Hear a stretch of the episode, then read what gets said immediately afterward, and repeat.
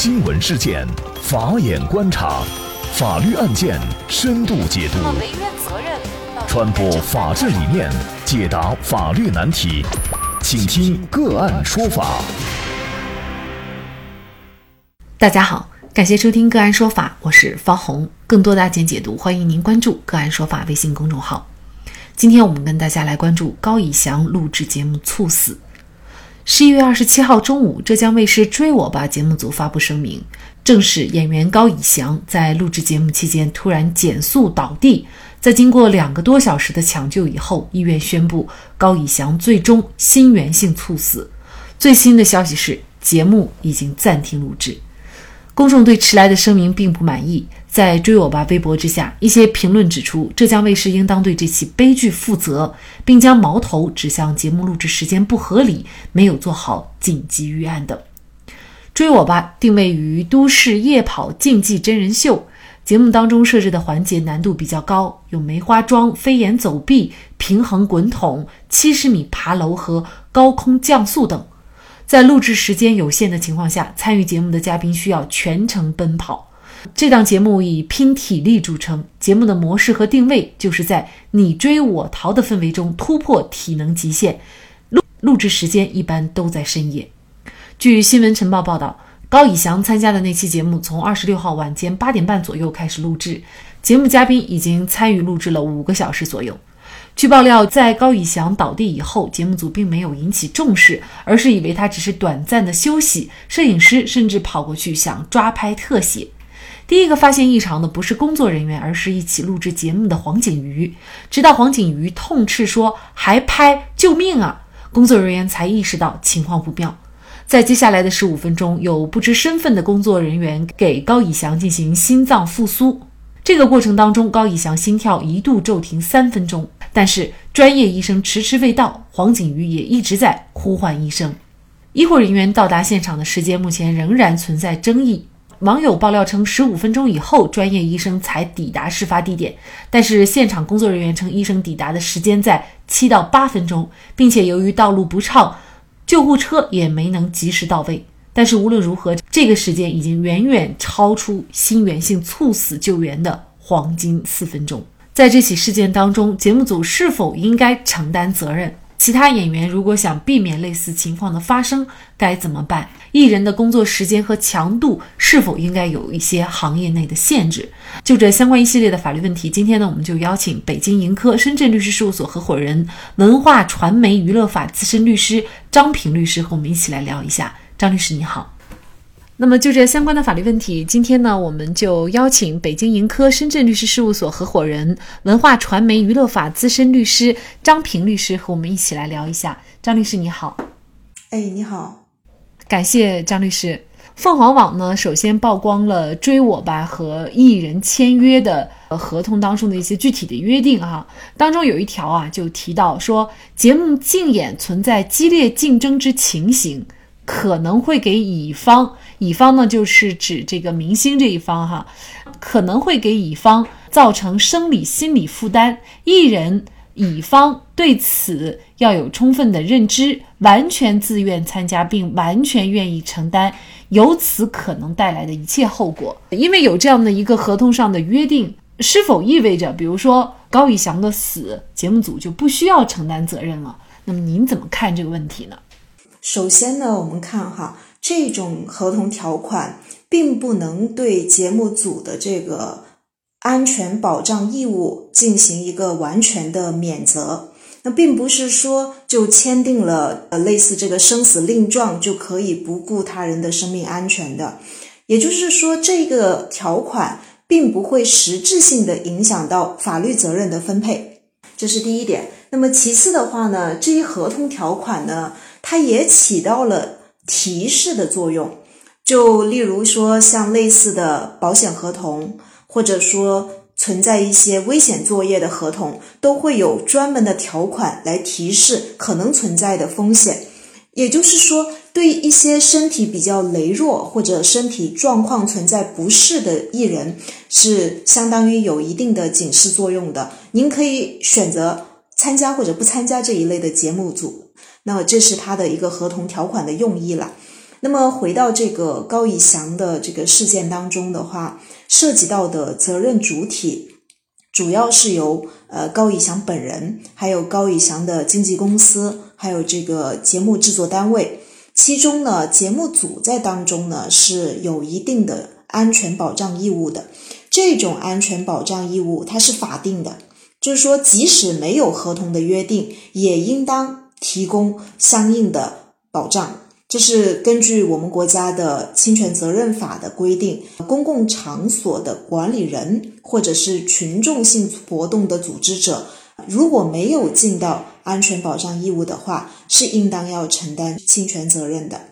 这个事件发生以后呢，也有很多人爆出来，当时呢，这个节目组啊，他做的一些让大家觉得过分的地方啊，比如说高以翔参加节目的那期是二十六号晚间的八点左右开始录制，那事情发生的时候呢，是节目嘉宾已经参与了五个小时左右的录制啊，也就是凌晨一点当中呢，还在这种高强度的来拍摄这样的一个节目。那另外呢，也有人说呀，就是说当时啊，他。倒地以后呢，节目组还没有引起一个重视，以为他只是一个短暂的休息，而且摄影师呢还甚至跑去想抓拍一些特写。第一个发现异常的人呢，据说也不是工作人员，而是一起录制节目的黄景瑜。直到黄景瑜痛斥说还拍啊，救命！这个时候呢，才意识到。情况不妙，但是在接下来的十五分钟啊，也有人呢就给他做了心脏复苏。那么整个过程呢，但是医生呢也迟迟没到。那有说呢是十五分钟以后才到，有人说呢是七到八分钟以后才到。但是呢，总之是错过了心源性猝死黄金救援的四分钟啊。那么根据这些目前的网友爆料，当然我们也。不知道呃具体的事实是什么？那么如果是说他当时的紧急救援措施不到位，是不是节目组还是应该承担相应的责任呢？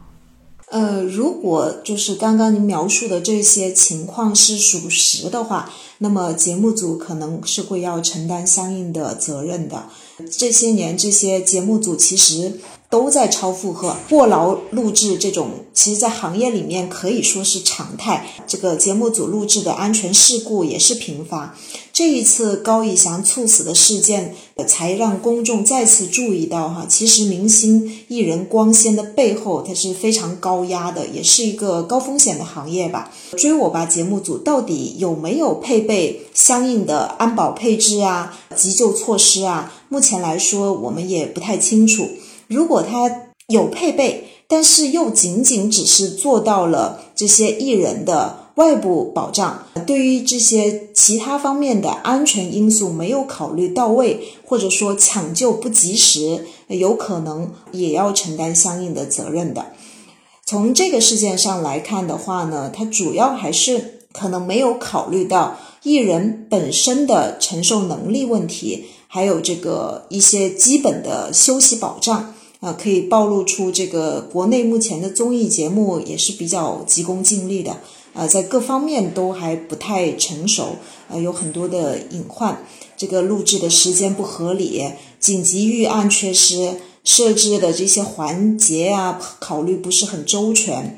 这些问题目前也不应该是用一条人命才能得到的警示吧？那么现在呢，这一期节目呢已经停止录制了。但是呢，高以翔这个事件呢，确实也对节目组的其他演员造成了很大的压力。比如说，其他演员如果想避免类似情况的发生，有办法吗？嗯，还是有的。这个分几种情况来看吧。第一种情况呢，如果其他的演员还没有和节目组签约的，或者说他们正打算和类似的这这一类的节目组签约的。那么他们可以根据自身的情况来选择参加或者不参加这一类节目。第二种情况呢，就是说其他演员如果已经和节目组签约了啊，那么又分两种情形，一种呢就是签约了，但是还没有进行拍摄，也就是说合同还没有开始履行的。那么这种呢，其实也可以根据自身的情况去协商解约、退费这些事情。第二种情形呢，就是说已经签约了，也已经拍摄了一部分，但是呢还没有拍摄完毕。那这个时候呢，也可以根据自身情况以及和节目组签订的这个合约要求协商变更合同，或者是解除合同，啊，或者要求节目组增加购买相应的人身保险，增加相关的安保措施、安全设备，还有急救措施、专业医护人员配备等等。就是说，呃，可以提要求啊，而且去重新变更合同啊，这都是可以的。那么同时呢，也提醒广大的这个演职人员吧，不单只是艺人，还有现场的所有的这些摄制组的人员，其实也是跟着他们深夜录制的。在参加这种有一定危险性，或者说对体能要求比较高的这种竞技类的真人秀节目拍摄之前，应该要进行身体检查啊。同时呢，要求购买商业保险，提高这个人身意外保险的额度。同时要确认开拍之前再次确认节目组的这个安保措施、急救设备这一类别的呃事项，不单只是说呃已经买了保险，就每一次开拍之前就跟要上 VR 之前要确认这个安全措施是否到位。毕竟我们说生命是无价的，安全是第一位的啊。追我吧这个节目呢，它带有一些危险性的环节设置。在凌晨录制节目，据说更多呢是出于艺人的档期安排，还有节目方压缩成本的考虑。有知情人士透露，高以翔生前呢是十七个小时不间断的录制，导致身心力竭，最终倒地。那么除了一些综艺节目以外，其实包括一些电视剧、电影的拍摄啊，有的时候都是需要连夜赶制、连夜彩排。那艺人呢，有的时候一天啊，据说三四个小时的休息时间都没有。像艺人的这个工作时间和强度，在行业内是否应该有一个限制呢？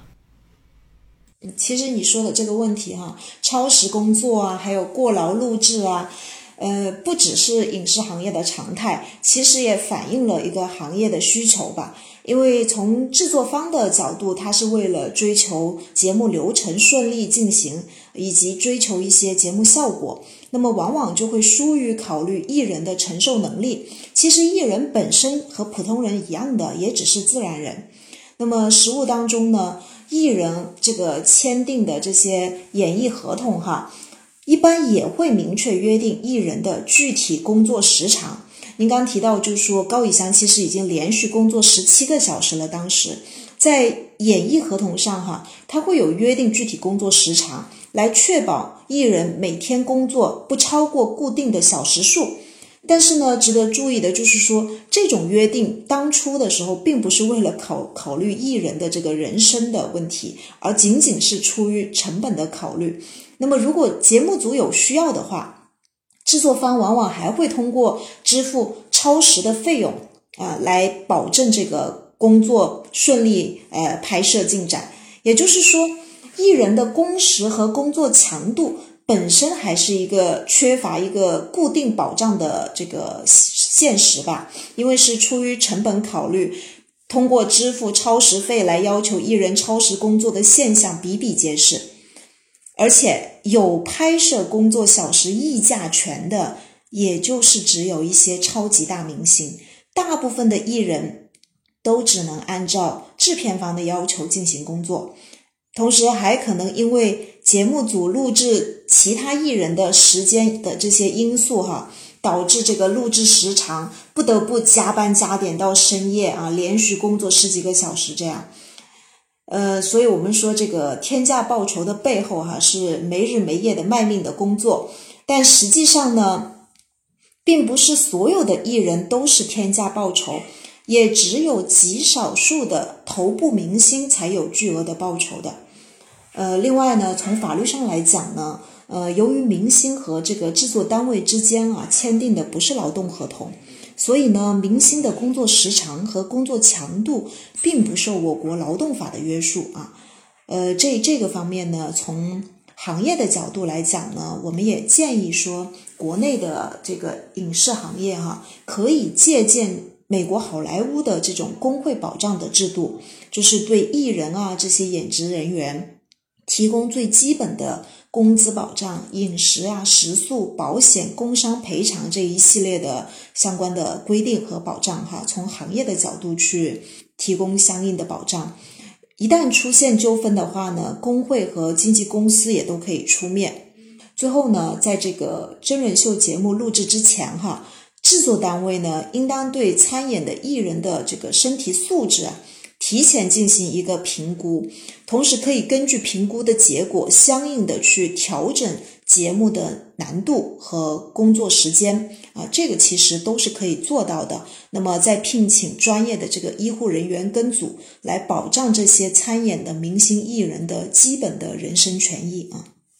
娱乐至死这两天这个词语出现的频率很高，细想想，媒体为了刷流量、提高收视率，无所不用其极。一档节目到底要向观众传递些什么？违反作息规律，整个晚上录制节目，挑战人体极限，确实很不人性。利益、金钱面前，生命真的不重要了吗？好，感谢北京盈科深圳律师事务所合伙人、文化传媒文化传媒娱乐法资深律师张平律师。那也欢迎大家通过关注“个案说法”的微信公众号，具体的了解我们本期案件的图文资料以及往期的精彩案例点评。另外，您在生活工作当中遇到一些法律问题，都欢迎您通过添加幺五九七四八二七四六七幺五九七四八二七四六七这部电话号码的微信号向我们进行咨询和交流。给大家提供法律问题解答的都是我们节目邀请到的嘉宾了，他们都非常的资深、专业和负责任。感谢您的收听，我们下期节目再见。